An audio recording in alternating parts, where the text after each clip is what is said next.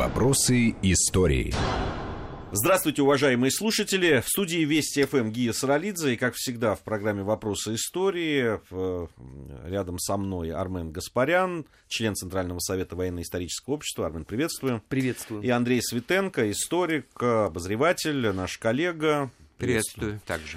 Э, да, мы продолжаем говорить э, о Великой Отечественной войне, э, продолжаем говорить и о самом начале этой войны. И сегодня мы хотим поговорить, но это такая история, она даже не...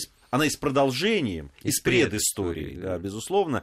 Это Северный фронт и взаимоотношения, очень довольно сложные, надо сказать, и неоднозначные советско-финские отношения.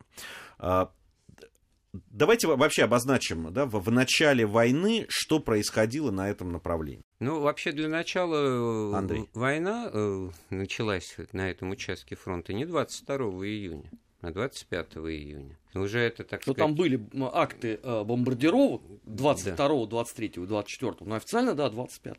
Вот, и, в общем-то, так сказать, э, по планам это было наступление чье? Советская, вполне очевидная, так сказать, в рамках тех контрударов, э, встретим нападение врага и перенесем боевые действия на территорию противника. И вот в этом смысле как раз вот этот участок фронта, он наиболее э, ярко и конкретно показывает вот этот э, довоенный замысел или предвоенный замысел. А здесь, конечно, все упирается сразу в постановку вопроса и отнюдь не очевидный ответ на то, а что такое Финляндия. Просто какой-то доверие довесок к гитлеровской Германии, просто сателлит, просто какой-то, так сказать, очередной через запятую, так сказать, союзник, который не сам все решает. Нет, в отличие от вот этих центральноевропейских держав, у Финляндии, ее руководства и, и политики этой страны было масса, так сказать, нюансов в политике, которые, ну, как минимум, так сказать, если отнюдь не становясь на точку зрения там, финской историографии и официальной трактовки исторических событий, значит, э, ну, в общем-то, надо указать, что пытались они, и не безуспешно, отстаивать какое-то право право на, на собственную войну. Во-первых, вот все то, что в рамках Великой Отечественной происходило для финской истории, в финских учебниках э, определяется как вторая фаза большой великой, так сказать, войны вот этой советской зимней, зимней да, как не, некий реванш, контрудар и, собственно, многое из того, что потом произошло и что из себя представляли боевые действия на северо-западе, значит, в Карелии, они подтверждают, что финны, ну, перешли в наступление, вытеснили, вытолкали, так ну, сказать, хоть, войска, хоть... и остались на той линии, в основном, вот Карельского перешейка, э, который а, был Андрей, сейчас и, и, из твоих слов можно ну, понять, что воевали финны на этом фронте да. исключительно. Да. Это, это, это так, Армен? Нет, ну это не так. А вообще э, мы подошли на самом деле к одной из самых интереснейших тем, вообще все, что связано с Великой Отечественной войной. А, действия Карельского фронта оказались по сути дела, вообще толком не изучены в Советском Союзе. Даже то, что там э, воевал будущий генеральный секретарь э, ЦК КПСС Андропов, это тоже ничего не дало. Я могу сказать, что за последние 30 лет у нас не вышло ни одной книги, посвященной Карельскому фронту. Больше того, в архивах штаба партизанского движения почти нету донесений о действиях наших партизан. Там. То есть вот для понимания того, э, что в годы Великой Отечественной войны у нас была вот такая малоизвестная история. Откуда берется утверждение, что там воевали только финны? Естественно, что а, после распада Советского Союза нам хлынул вал переводной литературы. Естественно, что финны ее написали уже после окончания Второй мировой войны, где надо было себя отделить от немцев, что мы-то военные преступления вообще никогда не совершали. Мы же хорошие, мы Советы отодвинули на исходные позиции и встали там. То есть э, Ленинград мы не бомбили. Почему не бомбили? Не было снарядов. Никаких нам претензий нет. А концлагеря мы никакие, в общем, не создавали, да. А вот те вот ужасы, которые там вот последовали в Карелии, а это не мы. Есть же кому отвечать за это? Конечно, есть. Дивизия СС «Север». Пятая по счету, да, то есть она входит в число классических. И всем было очень удобно. И только в последние годы благодаря деятельности, в том числе уже нового поколения российских историков, по-новому взглянули на те самые концлагеря, в том числе в Петрозаводске, которые были созданы для а, русского населения по прямому указанию руководства Финляндии.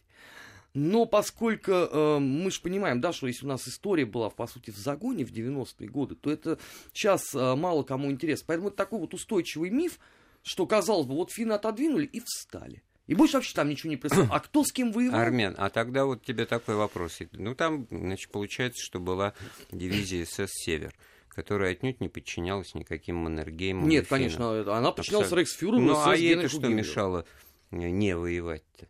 Ну, потому что э, блокада Ленинграда, да, блокада была, это петлю на шее города Нет, держали. почему? Дивизия СС э, Но, с- а э, где- Север в- воевала в согласно каком, планам. в каком, на каком участке фронта? В 42 году это карельский участок. сейчас я могу посмотреть просто точно. Ну, то есть это не тот э, Карельский перешеек, где Нет, нет. все же думают о том, что мы говорим Нет, о... ну, Карельский а, фронт это а, широкое да, определение, а да, это, не там перешеек. Аланец, Петрозаводск, Медвежьегорск, это, это, Это то, как что раз вот называется вотчина Лад- финнов. Ладожская Карелия, а то и Беломорская Карелия, как они, так сказать, это, ну, участки нашей территории называют для себя там еще более уже, как сказать, к Кольскому полуострову. Речь-то идет о том, что вот эта вот дивизия, она действовала не на ожидаемом главном направлении удара, Да, по- по который, сути, в общем-то, второстепенное да, а какой-то, в общем, в котором, как ни странно, больше всего были как раз финны заинтересованы, потому что это с точки зрения их, так сказать, национальных геополитических взглядов на мир, значит, это вот та большая, большая Суоми, это Карелия, это тот вот северо-запад, который на- националисты и тамошние патриоты, значит, записывают и закрашивают на картах вот в свои Ну цвета. да, это Ингельманландия, так Вот, называемая. да. И получается, что вот э, там э, каштаны-то для них э, таскали как раз вот немцы. Потому что на самом деле гораздо серьезнее и очевиднее ситуация вот на, на- на самом, так сказать, в самом Заполярье, где в районе Петсама, там все понятно. Там залежи никелевых э, месторождения никеля, стратегический запас, один из немногих, которым был доступен немцам. За это они держались до последнего. Без этого не будет никакой авиации там и так далее, и так далее. Вот. И поэтому-то отчасти объясняется захват и оккупация Норвегии вообще для начала всей как таковой. И вот этот вот северный участок, невзирая на то, что Норвегию и СССР тогда отделяла Фин- Финляндия, вот это самое Пицама, которая Печенга по-русски, значит, этот район, э, был тогда по договору Тартусскому от 1920 года в составе Финляндии, вот там совершенно ни- ничего даже не спрашивая, не прочее, они перешли в наступление э, летом 41-го, и фронт пододвинулся к Мурманску. И вот э, это вот, наверное, те, кто так или иначе интересуется э, войной Великой Отечественной, они это себе дают отчет. Мы что перечисляем, какие участки? участки вот сплошное, это то, что по центру, Украина, Белоруссия, там, Прибалтика и так далее. Вдруг так потом пауза некоторая, и Мур... оборона Заполярья, Мурманска. Вот это вот Ну, Я же говорю, она да? самая такая вот А вот неизвестная это вот, да, вот, вот ты правильно говоришь. Сейчас обнаружились э, новые значит, разыскания архивные, согласно которым вдруг выясняется, что в Петрозаводске был вполне себе, так сказать, нормальный, в кавычках, как это не цинично звучит, так сказать, концен- концентрационный Причем он не лагерь. один был. Да. И, и 24 тысячи пленных э, красноармейцев, военнослужащих, это то, что финны никогда не скрывали, о том, что 4 тысячи из них умерло от голода в, плену, так сказать. Цифры, может быть, не поражают по сравнению с другими, но, в принципе, все то же самое. Но, однако же, при этом Очевидно, и с точки зрения последствий, что не менее важно, так сказать, анализировать, что потом, так сказать, какова была политическая судьба Финляндии и даже самого Маннергейма. Ну, в том числе именно и поэтому она забыта и Остал- непопулярна. Это он же осталось- союзник наш. Осталось, как, как и была, так сказать. И даже этот Маннергейм президентом оставался первые два года, там, до 46 года. Нет, а он все, что вообще- от него требовалось, он выполнил. Мы выставили Так список людей, которые должны быть Армен, выданы ну, Советскому это Союзу. тебе любой Салыш бы все это выполнил бы, да- дали бы только на- подарили бы только надежду, так сказать. И я не знаю, там и как это словацкого Тисо, там и прочее, прочее. Все как, как бы пере- повернуть оружие вспять там. Ну, с Румынией примерно что-то такое вот и произошло, ну, благодаря тому, что там королевская власть была какая-то, так сказать, третья лишняя э, такой, значит. Ну, короче, значит, это вот тоже стоит обсудить. Потому что начало этому, этой загадки кроется вообще вот в этой зимней незнаменитой войне, там, на декабрь 39 марта 40 года, э, которая это, в общем-то, как бы что из себя представляла? Нам нужно было только отодвинуть на 30 километров границу от Ленинграда. Это несерьезный расчет абсолютно с точки зрения того, ну, что... Это, это, это официальный повод но для это, на начала это кампании, но все же повод, прекрасно да? понимали, Все прекрасно понимают. История-то Там в другом. Предложили, значит, обмен неравноценный, да, это однушку в центре города на трешку, да, значит, замкат, то есть давайте мы вам участок где-то вот в этой э, Беломорской Карелии, значит, больше там ничего нет, там леса одни. Нет, конечно же, это никак, ни, ничто не меняло э, с точки зрения обороноспо- обороноспособности Ленинграда, потому что самолеты долетают, да даже крупнокалиберные орудия там, на 100 километров могут бить, тогда они такие уже Нет, были. там, выражаясь Вот. современным языком, это чистая геополитика. Вот, В так вот в чем, виде. в чем, вот я просто напомню эти, эти вехи. Значит, в первом же э, занятом войсками Красной Армии населенном пункте на территории Финляндии, значит, зимой 1939 года, в Тереоках, значит, провозглашается народное правительство. Сформированное, Сформированное, до этого, естественно, за пару недель, да? приехавшее из Москвы во главе с Кусининым, известным советским к тому времени, ну, интернационалистом, член ЦК и так далее. Начинается формирование э, национальных, так сказать, формирований ка- карельских и так далее, и так далее. То есть все, и, и, и та же пропаганда не скрывает, что речь идет о том, чтобы финский народ сейчас выбросит, значит, сметет эту, так сказать, э, прогнившую, так Но сказать, Я- я это хотел бы вернуться классический сценарий. Опробирован, я хочу там сказать, много раз. закончить мысль, что Да. речь шла по, по аналогии с судьбой прибалтийских республик. В общем-то, по замыслу все говорит о том, что была бы еще в составе Советского Союза еще одна, так сказать, Советская Республика, подо что и провозглашается, обратите внимание на дату, 31 марта 1940 года, уже после завершения боевых действий в этой незнаменитой войне, Карело-Финская ССР, Советская Социалистическая Республика. ее потом Со- пришлось ну, ликвидировать. подожди, это тоже очень интересный момент. В сороковом году, значит, как бы формат создан, да, под этот формат, кстати, с нарушением Конституции никакого решения э, Верховный Совет э, Российской Федерации РСФСР не принимал. Это вообще, так сказать, аналогия с передачей Крыма из состава РСФСР на Укра- в Украину, так сказать, Ну, потому что прямая такие формальности там возникает. никто уже не Да. обращал внимания. А самое интересное, что когда ты, ты, ты это вспомнил первым, сказал, была она, так сказать, упразднена и опять вернулась в, в статус автономный, как карельская, в июле 56 года, то есть Крым 54 а Карело-Финская ССР перестает быть союзной республикой в 1956 году тоже по инициативе из э, волюнтаристских э, позиций. Ну, там формально они нашли повод, что Ну, там сокращается население. Короче да, говоря, и- тот же самый Никита Сергеевич Хрущев, да, и можно себе только представить, что насколько усложнилась бы ситуация, оставь это без него, потому что это чистая формальность, можно было бы этого не делать, никто бы значения не придавал, ну, что мы воспринимали нашу страну как единую и нормальную, так сказать, благо именно так оно и было. А в 91 году, когда все начало э, раскалываться на куски, по вот этим вот э, административным границам, которые всерьез никто его особенно не воспринимал, то у нас бы еще одна проблема возникла. Да. Волей-неволей, Карело-Финская ССР, территория, которая вообще отделяет тогда Кольский полуостров, Мурманск, Кандалакшу, Кем, там, Валаам и прочее, от центра России. По поводу... Так что это как бы получается слово в защиту Хрущева, что что-то он передал, а что-то он, в общем-то, так сказать, сберег. и По поводу сохранил. формальности, я хотел бы, к, раз уж мы заговорили о э, зимней войне с Финляндией, к переговорам, да, там о территории Финляндии, вот эти а, э, об- обмен неравноценный, как- его Андрей назвал, -то. хотя многие э, говорят, что как раз неравноценным он был э, в пользу Финляндии, потому как э, обещали ей гораздо большую площадь, Нет, чуть я как не раз это раза, да. имел в виду даже в три Да. раза, но Да, такой на самом деле, для Финляндии отдаленный. это вообще был большой-большой праздник. Потому что, в принципе, вот если посмотреть газеты Советской э, России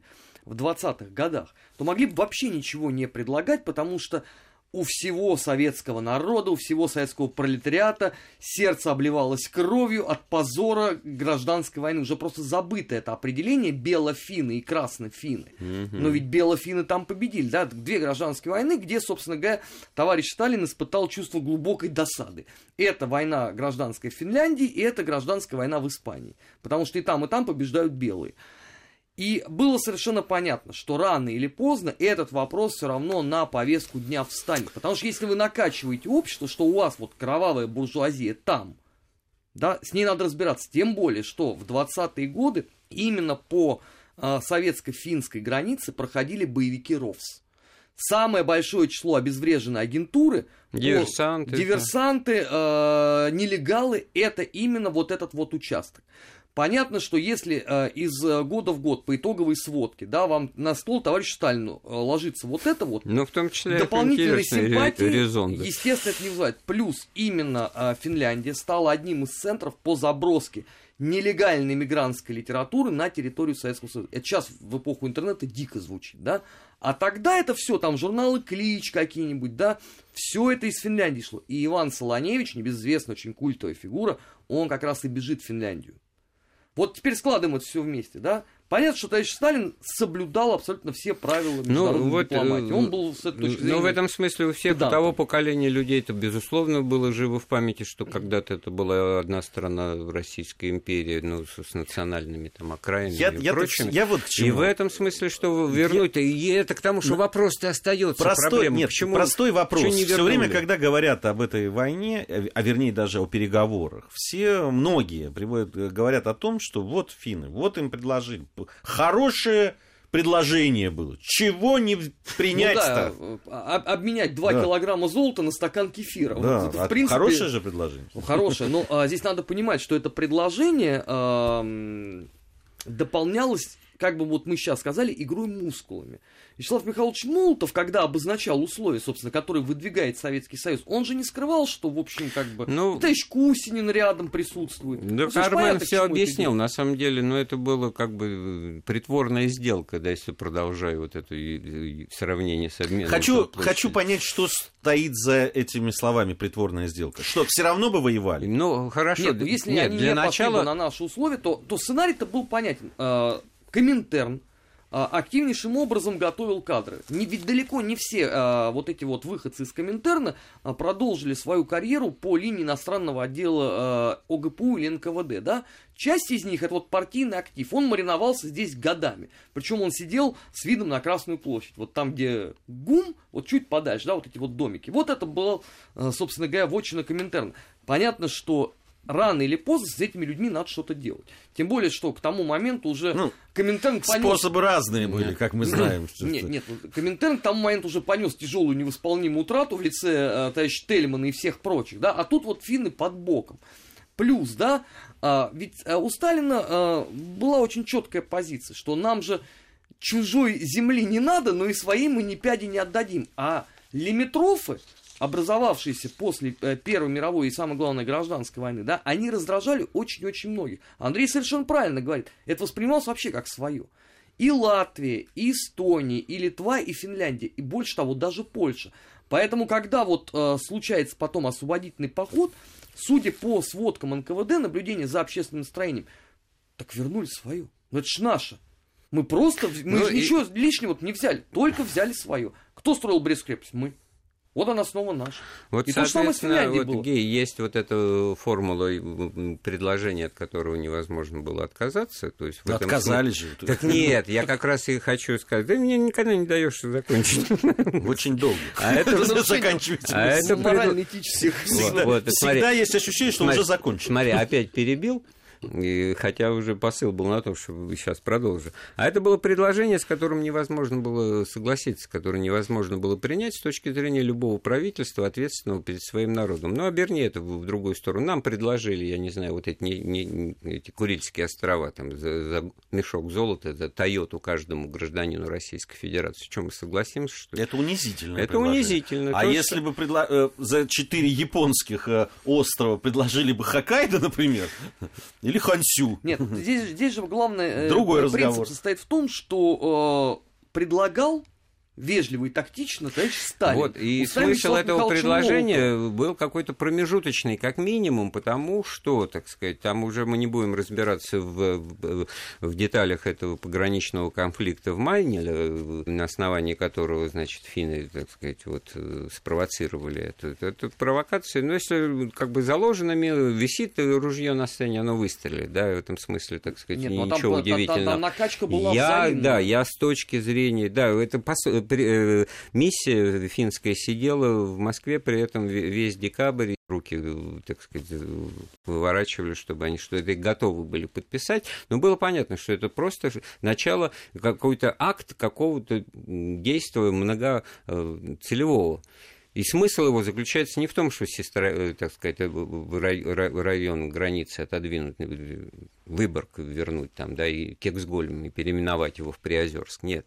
А дело в том, чтобы изменить государственный строй вернуть вот это белофины, краснофины, и тогда вот самое время перейти к фигуре того человека, который мозолил глаза, который вот этим, так сказать, гвоздем в каблуке и ну, был нет, он, он, он во всех смыслах был э, гвоздем, потому что, несмотря на то, что не Маннергейм возглавлял отдел Нич... русского общевоинского союза Финляндии, да, это... Ну, вообще это, ничего не возглавлял, это... как там. Нет, он возглавлял. Сейчас мы до этого дойдем.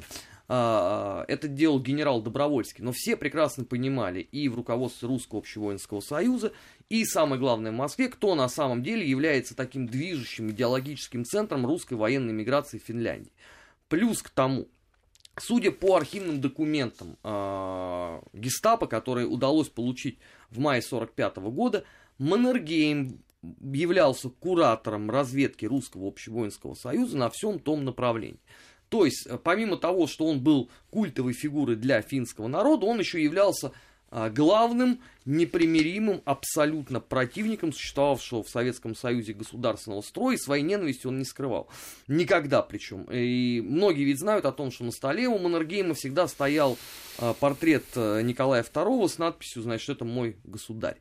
То есть, с этой точки зрения, понятно, что договариваться да, и с при Маннергеймом это... невозможно. Да, и при этом, ты уже сказал, брали свое, а при этом он свой. Он, это он русский свой. генерал, он свой который... Он враг, но не предатель. Это да, вот, принципиально вот, важный момент. Не переби... вот, не... вот такого рода обвинений никто никогда ему не делал, и поэтому тоже не уникальная даже фигура, но удивительно, это вот э, столетней давности события, они вот и другие параметры в этом ну, смысле это имеют. Это не да? его э, вина, а скорее его беда в том, он... что он оказался без родины, он... без страны, да, за он... которую он проливал кровь. Он, он пытался... кавалер, он свитский генерал, он участник э, Луцкого прорыва. То есть это действительно культовая фигура. Командир корпуса и в японскую воевал, и в Первую мировую, и в этом смысле, ну, если уж так выступать уж адвокатами, там его... Нет, а в этом, мы, мы не адвокаты, а, ни в коем случае. Я но, как но это, перебрасываясь да? к, к, ним, к, не, к, к, к отношению с немцами, с Германией, с Гитлером, то сколько нелицеприятных можно высказываний о Гитлере, что это бандиты, что как вот плохо, что нам мы вынуждены с ними иметь дело. Это вот просто Нет, а союз, в этих, союз кстати Гитлером, говоря, сотнях, он, он тоже сотнях книг, в отличие О. от нас, написанных в Финляндии про это, значит, там это все, пожалуйста, веером разбросано. Когда же эта война началась, он же обратился ко всем западным э, державам с просьбой о помощи. Ну, союзники же не поспешили ему на помощь, да? А кому еще тогда ему идти? Ну вот маленькая Финляндия, да, да вот для, для начала он в этой Финляндии маленькой после революции оказался после того, как разочаровался в том, что происходит э, в, уже в советской России, что инертность офицерства, что невозможно поднять, так сказать, и сплотить, и вообще, так сказать, ну, безвольность. О и су- в декабре 2017 года он... О, о судьбе Энергима и вообще о, о том, как... Его роли, да. Да, и о его роли мы поговорим в следующей части нашей программы. Сейчас новости. Вопросы истории.